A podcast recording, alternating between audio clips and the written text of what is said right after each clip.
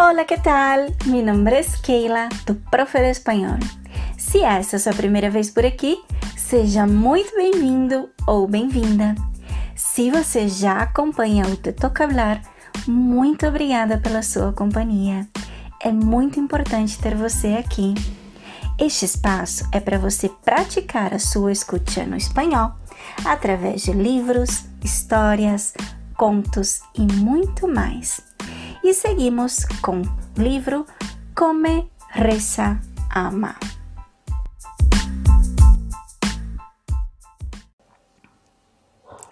Ah, pero no todo fue malo durante aquellos años. Como Dios nunca te da un portazo en la cara sin regalarte una caja de galletas de consolación, según dice un viejo refrán, también me pasaron cosas maravillosas entre las sombras de tanta tristeza. Para empezar, por fin, empecé a aprender italiano. Además, conocí a un gurú indio. Y por último, un anciano curandero me invitó a pasar un tiempo en su casa de Indonesia. Lo explicaré cronológicamente. Para empezar, las cosas comenzaron a animarse bastante cuando me fui de casa de David a principios de 2002 y me fui a vivir sola a un piso por primera vez en mi vida. Casi no tenía dinero para el alquiler porque seguía pagando las facturas de nuestra casona de las afueras en la que ya no vivía nadie, pero que mi marido me prohibía vender, y procuraba tener al día todos los pagos de abogados y asesores. Pero para mi supervivencia era vital tener un apartamento de un dormitorio para mí sola. Lo consideraba casi un sanatorio, una clínica especializada en mi recuperación. Pinté las paredes de los colores más cálidos que encontré y me llevaba flores a mí misma todas las semanas, como si me fuera a visitar a un hospital. Mi hermana me regaló una bolsa de agua caliente cuando me mudé para que no pasara frío al dormir sola y dormía con ella abrazada al pecho todas las noches como si me hubiera lesionado haciendo deporte. David y yo nos habíamos separado del todo. O puede que no. Es difícil recordar la cantidad de veces que nos peleamos y reconciliamos durante aquellos meses, pero acabamos desarrollando una pauta de conducta. Me separaba de David recuperaba el valor y la confianza en mí misma y entonces, atraído como siempre por mi valor y aplomo, se reavivaba la llama de su amor. Con el debido respeto, sensatez e inteligencia hablábamos de la posibilidad de volver, siempre basándonos en algún plan razonable para minimizar nuestras aparentes incompatibilidades.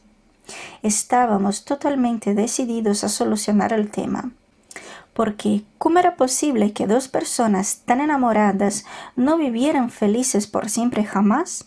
Aquello tenía que salir bien, ¿no? Unidos de nuevo por esta esperanza, pasábamos juntos unos días delirantemente felices, o a veces incluso varias semanas.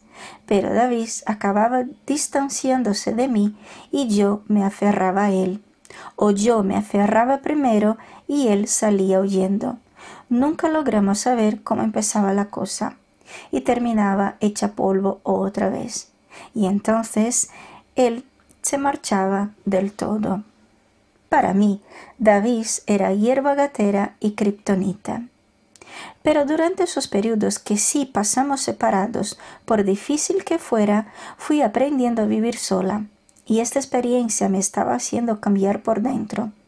Había empezado a notar que aunque mi vida aún parecía un accidente múltiple en la autovía de Nueva Jersey atascada, estaba dando los primeros pasos vacilantes como individua autónoma.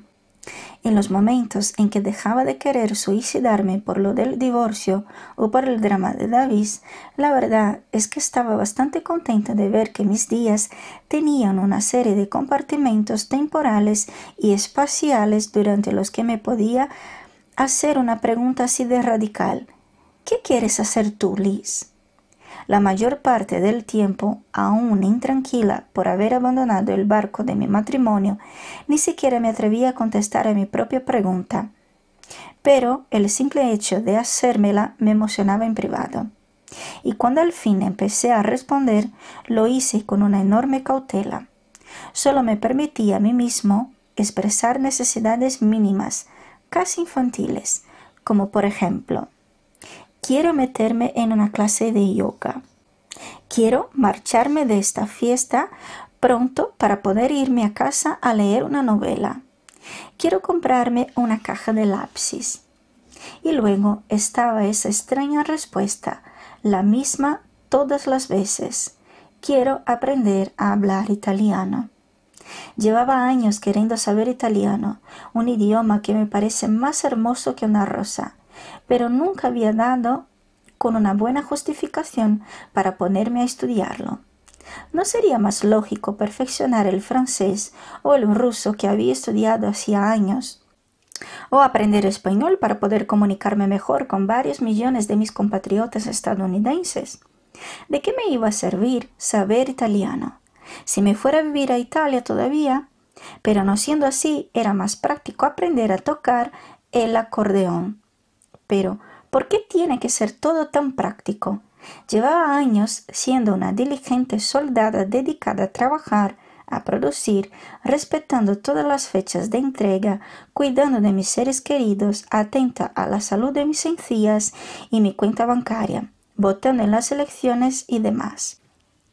¿Esta vida nuestra tiene que estar necesariamente volcada hacia el deber? En ese momento tan negro de mi vida, ¿qué justificación me hacía falta para estudiar italiano, aparte de ser lo único que me podía hacer medianamente feliz? Además, tampoco era un objetivo tan heroico querer aprender un idioma. Otra cosa hubiera sido decir a mis 32 años, quiero ser la primera bailarina de la compañía de ballet de Nueva York. Estudiar un idioma es algo que se puede hacer de verdad. Así que me apunté en uno de esos sitios de educación continua, conocido como la Escuela Nocturna para Señoras Divorciadas. Al enterarse, mis amigos se tronchaban de la risa. Mi amigo Nick me preguntó, ¿Para qué estudias italiano? ¿Para qué si Italia vuelve a invadir Etiopía y esta vez le sale bien, puedas alardear de que sabes un idioma que se habla en dos países enteros. Pero yo estaba encantada. Cada palabra me parecía un gorrión cantarín, un truco de magia, una trufa toda para mí. Al salir de la clase volví a casa chapoteando bajo la lluvia. Llenaba la bañera de agua caliente y me metí en un baño de espuma a leer el diccionario italiano en voz alta, olvidándome de la tensión del divorcio y de todas mis penas. La musicalidad de las palabras me hacía reír entusiasmada. Cuando me hablaba de mi móvil decía el mío telefonino, ¿Qué quiere decir mi telefonito. Me convertí en una de esas personas agotadoras que se pasa la vida diciendo chao. Pero lo mío era aún peor, porque siempre explicaba de dónde viene la palabra chao. Ante tanta insistencia, diré que es una abreviatura, un saludo coloquial que usaban los italianos en la Edad Media. Son il suo chavo, que quiere decir soy su esclavo. Me bastaba con pronunciar esas palabras para sentirme sexy y feliz. Mi abogada matrimonialista me dijo que no era tan raro. Otra de sus clientas, de origen coreano, después de pasar por un divorcio terrorífico, se cambió legalmente el nombre por uno italiano para volver a sentirse sexy y feliz. No sé, al final hasta podía acabar yéndome a Italia y todo.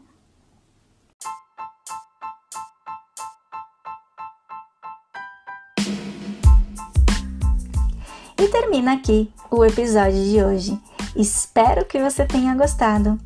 E se você quer ter acesso a mais conteúdo e seguir aprendendo esse idioma maravilhoso e super importante que é o espanhol, me segue também no Instagram, Nos vemos no próximo episódio. Hasta pronto!